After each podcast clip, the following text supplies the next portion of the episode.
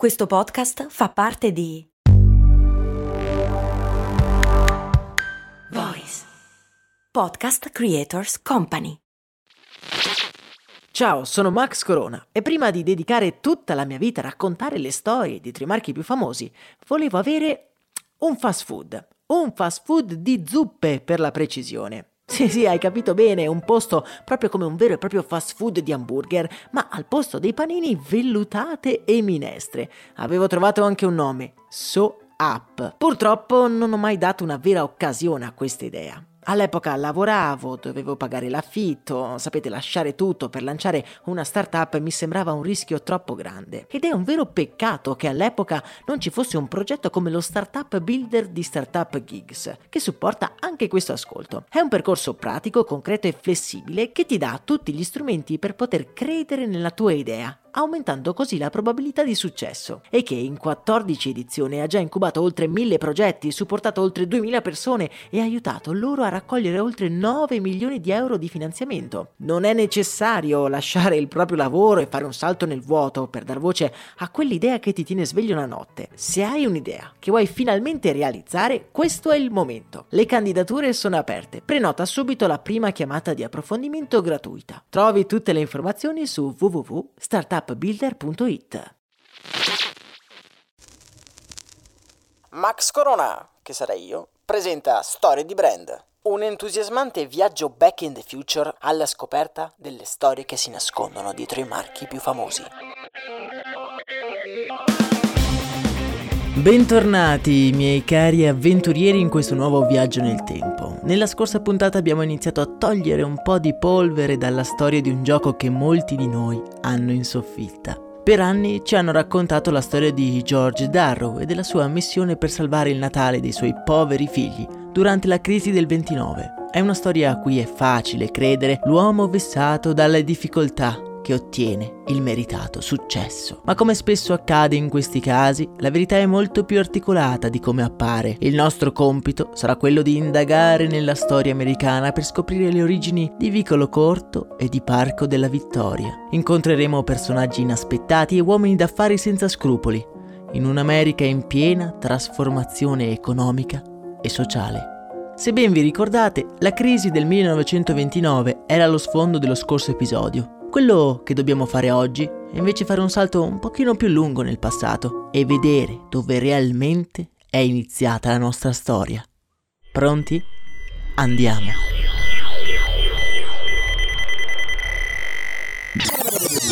«1870. Brooklyn, Stato di New York. La nostra macchina del tempo ci ha trasportati in una piazza decisamente molto grande ma è quasi sera e il tepore dei raggi che filtrano tra i palazzi creano un forte contrasto con le gelide zone d'ombra della piazza.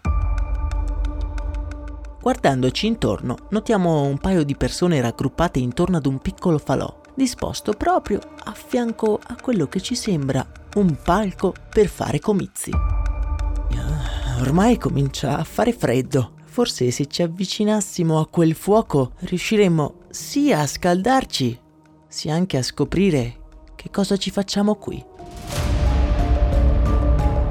Proprio nel momento in cui prendiamo coraggio e decidiamo di avvicinarci a quell'unica fonte di calore, da una delle strade che si mettono nella piazza, notiamo formarsi un'indistinta fila orizzontale di persone che vanno a creare quello che a tutti gli effetti ci sembra un corteo. Un fronte compatto di decine e decine di persone si sta muovendo infatti verso la piazza a ritmo di marcia.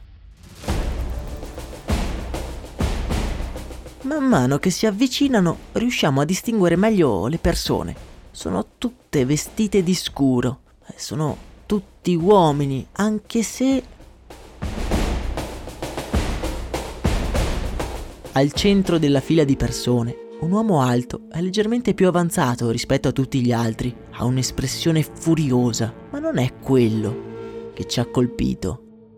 A destare la nostra attenzione è quello che porta sulle spalle. Arrampicata sulla sua schiena c'è una bambina di non più di 5 o 6 anni, che con aria divertita avvolge le braccia intorno alla testa di quello che ormai abbiamo capito, essere suo padre. In pochi minuti la piazza si riempie e tutti rivolgono l'attenzione verso quel palco vuoto. L'uomo alto che capitanava il corteo si toglie delicatamente la bambina dalle spalle e la posiziona in un angolo del palco, dandole una carezza sulle rosse guance fredde. Accolto da un'ovazione, il leader alza la mano salutando la folla. Amici, la schiavitù sarà stata anche abolita, ma la schiavitù del lavoro esiste ancora.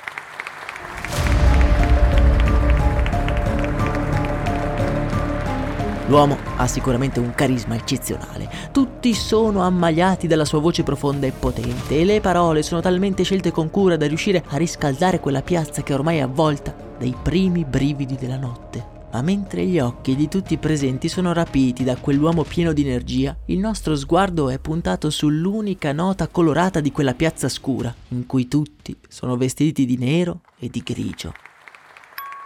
La bambina, avvolta nel suo vestito rosa, non si è mossa di un centimetro da dove l'ha lasciata suo padre, le mani giunte e un sorriso estasiato sulla faccia.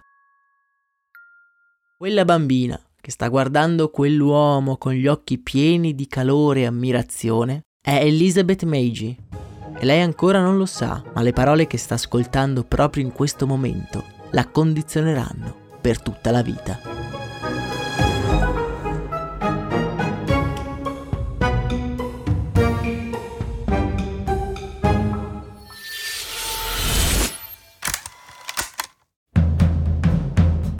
Piccola Elizabeth nasce a New York nel 1866, da quella che potremmo definire una normale famiglia borghese. Il padre, James, è un giornalista, mentre la madre, Mary, si occupa di Lizzie e dei suoi fratelli. La vita della famiglia però è tutt'altro che tranquilla. James è sì un giornalista, ma è anche e soprattutto un ambizioso attivista politico. Non perde mai occasione di schierarsi in un periodo storico molto particolare della storia americana. Gli Stati Uniti si stanno risollevando dalle macerie della guerra civile e le nuove tecnologie stanno dando il via ad una seconda rivoluzione industriale. Per la prima volta si sentono termini come la parità di salario, la tassazione proporzionale, termini che diventeranno centrali nel dibattito pubblico. In questo contesto prende piede la figura di un economista molto particolare, Henry George. Ora, spiegare nel dettaglio la teoria economica di George mi sembra francamente un pochino troppo, ma per il proseguo della nostra storia è essenziale riassumerla brevemente perché come vedremo avrà un'importanza fondamentale per i nostri protagonisti. George aveva teorizzato quella che verrà poi definita imposta unica e, super semplificando, lui pensava che gli individui dovessero essere proprietari di tutto ciò che producevano, mentre ciò che si trovava in natura, in particolare la terra, dovesse appartenere a tutti quanti.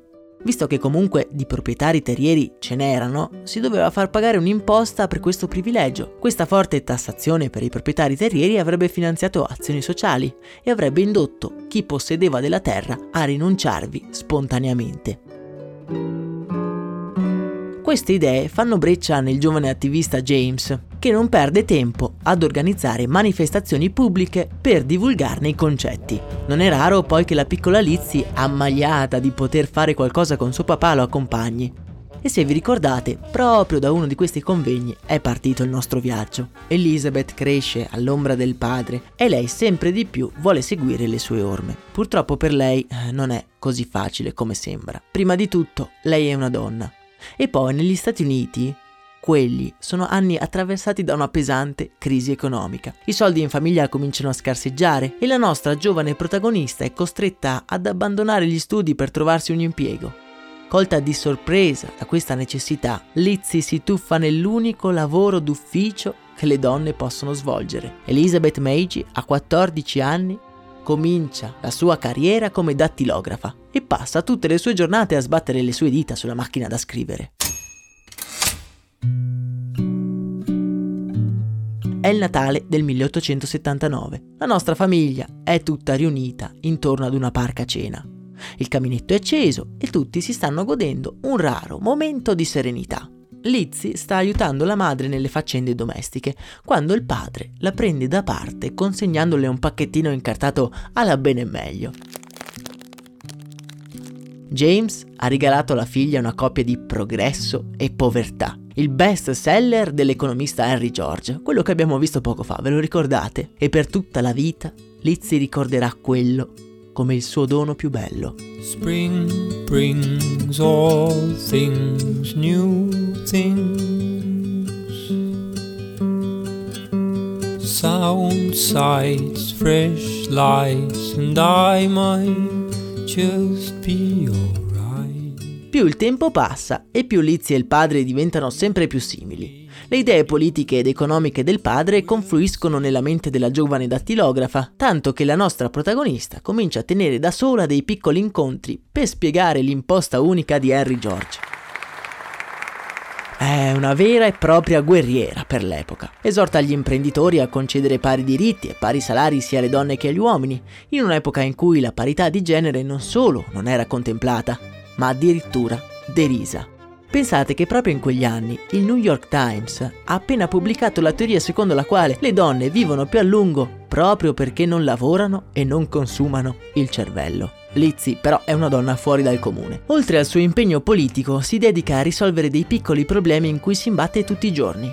Per esempio a 26 anni entra per la prima volta nell'ufficio brevetti. È tutta spavalda con il suo tipico sguardo irriverente, appoggia sul banco dell'esaminatore un marchingegno per girare le pagine della sua macchina da scrivere. L'impiegato che la riceve è quantomeno sorpreso di vederla lì dentro. Quella ragazza che lo sta guardando con aria di sfida è la prima donna che vede entrare dalle porte dell'ufficio brevetti.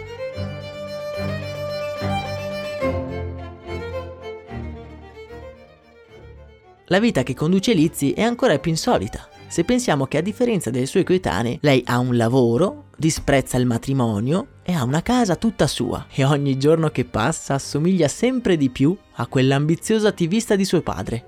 Tutti mi hanno sempre detto che assomiglio a mio padre e io l'ho sempre preso come un complimento. Sono proprio orgogliosa del mio vecchio. Il seme della lotta alla disuguaglianza che aveva piantato James nella mente della piccola figlia ormai sbocciato. E Lizzie scende in piazza tutte le settimane per combattere al fianco dei più deboli. Purtroppo la lotta politica non paga le bollette e con il suo stipendio da dattilografa Lizzie non riesce più a mantenersi nella capitale. Ha bisogno di un nuovo lavoro o al massimo ha bisogno di un'idea.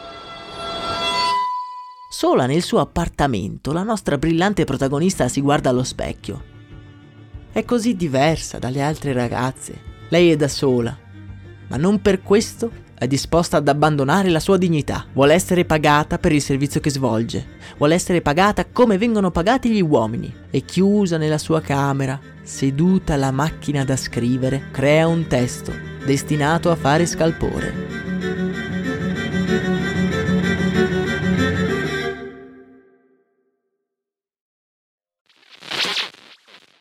Ciao, sono sempre io, Max Corona, e ormai da anni racconto storie di brand. Devo dire che costruire un'azienda partendo solo da un'idea è proprio un'impresa, soprattutto se si ha una vita già avviata con un lavoro e con mille altre responsabilità. È difficile trovare il coraggio e l'energia per credere in quell'idea che però bussa sempre più spesso nella nostra mente e magari ci tiene svegli di notte. Per questo motivo, prima di cominciare il nostro viaggio nel tempo, vi voglio presentare lo Startup Builder un progetto di startup gigs che supporta anche questo ascolto, il cui scopo è proprio questo, evitare di avere rimorsi in futuro. È un incubatore online che in 12 settimane ti aiuta a capire se la tua idea può o meno avere un riscontro sul mercato e costruire tutti i documenti necessari per lanciare un'azienda e trovare finanziamenti da investitori. Insomma, riduce al minimo i costi e i rischi necessari. In 14 edizioni ha supportato oltre 2000 persone e li ha aiutati a raccogliere oltre 9 milioni di euro di finanziamento. Scopri lo Startup Builder e prenota la prima chiamata gratuita per scoprire il potenziale della tua idea. Scopri tutto su www.startupbuilder.it.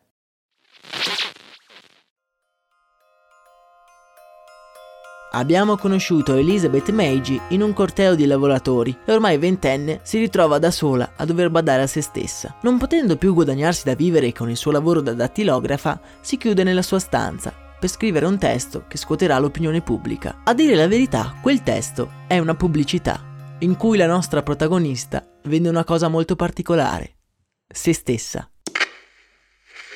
Intelligente, educata e raffinata, non bellissima ma attraente, religiosa ma non bigotta. si mette in vendita come giovane schiava americana. La pungente ironia di Lizzie non tarda a far scalpore in tutta la città e come spiega ai giornalisti qualche giorno dopo, l'annuncio è uno sfogo disperato per mostrare la triste condizione in cui vivono le donne, relegate a schiave per poter vivere. Le ragazze hanno una testa, dei desideri e lo stipendio che viene dato loro è una forma di pura e semplice schiavitù. Il vero piano di Lizzie però non è la notorietà, vuole trovare un benefattore, diciamo un investitore che possa credere nei suoi ideali e darle il tempo e il denaro per mettere finalmente in atto il piano segreto a cui sta pensando ormai da troppo tempo. Lei vuole dedicare la sua vita a spiegare ai cittadini comuni cosa sia l'imposta unica. La disuguaglianza è quel capitalismo tanto bravo a creare ricchezza, ma molto meno poi a ridistribuirla. Purtroppo per lei temi come l'imposta unica non sono molto popolari, anzi più il tempo passa e meno sembra interessare alla gente. A Liz serve un modo per attirare nuovi seguaci nel suo movimento, le cui fila stanno diventando sempre più assottigliate. Serve un inganno, un inganno divertente capace di rendere appetibile un concetto noioso. Girovagando per le strade della città, la nostra protagonista si ferma davanti ad una vetrina, nella quale spiccano delle scatole colorate e nel guardarle Lizzie si ferma a pensare. All'inizio del 1900, nelle case dei borghesi americani si stanno diffondendo i primi giochi da tavolo. Lei ne ha sentito parlare sia come futili passatempi da ricchi, ma anche come efficaci mezzi di comunicazione. Guardando quelle scatole, viene colta da un pensiero. Ecco quello che le serviva. Un gioco. Far divertire la gente per sbattergli poi in faccia il pericolo del capitalismo sfrenato. Ed è così che tornata a casa, Lizzie come molti inventori che abbiamo già incontrato nei nostri viaggi, si chiude nel suo appartamento per creare la rappresentazione pratica dell'appropriazione indebita delle terre, un gioco in cui si rispecchia tutto quello in cui Lizzie sta combattendo. L'accumulo spasmodico di terre e ricchezze stanno corrompendo le menti degli americani e con il suo gioco tutti lo capiranno.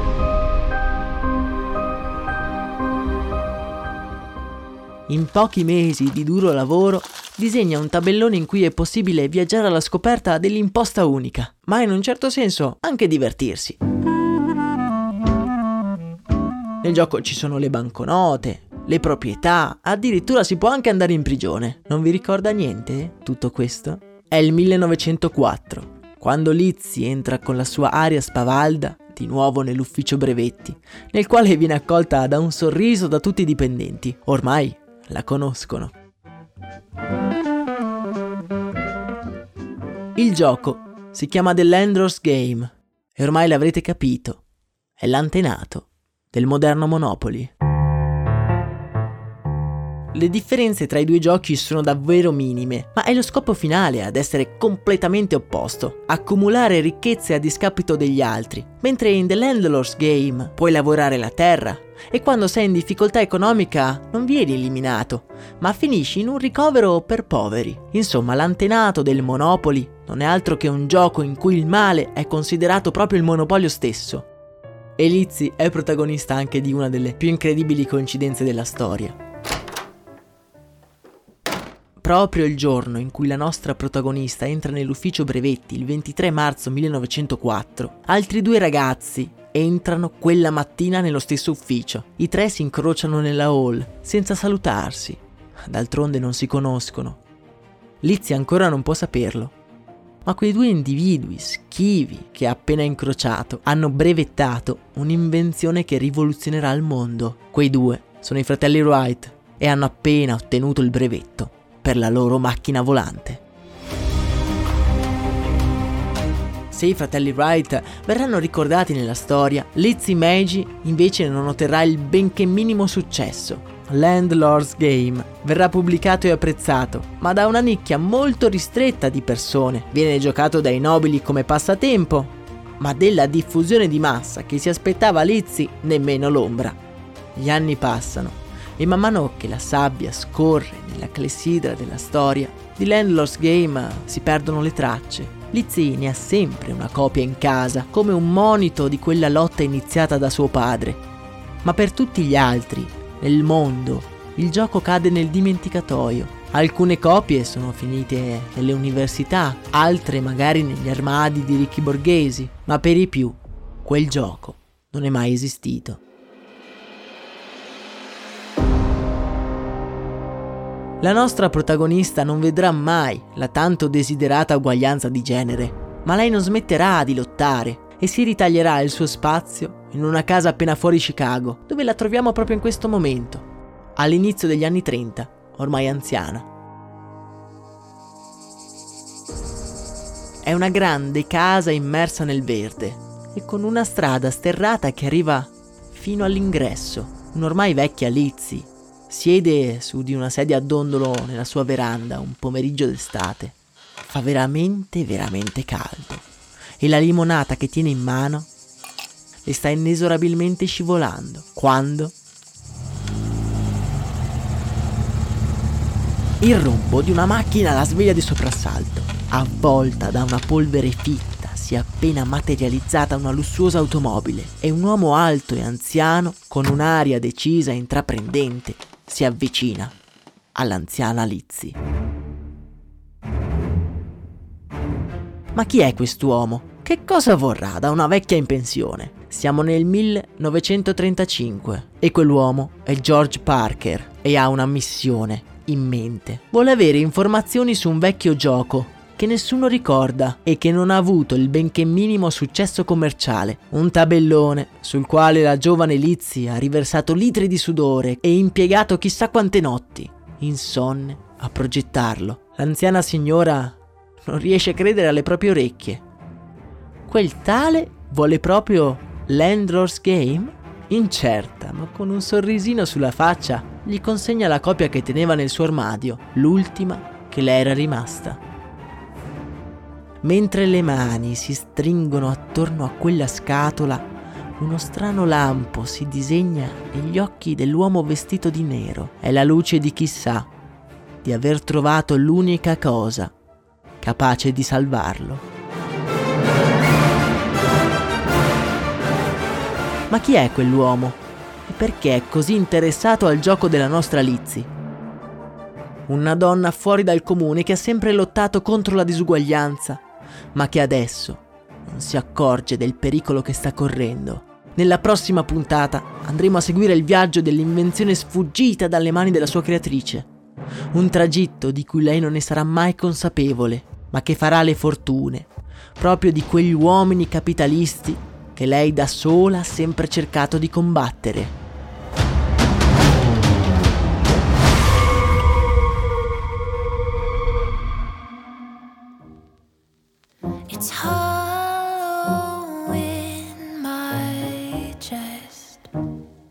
Per non perdere la prossima puntata, iscriviti al canale podcast e attiva le notifiche. Io sono Max Corona e questo, come sapete bene, è Storia di Brand.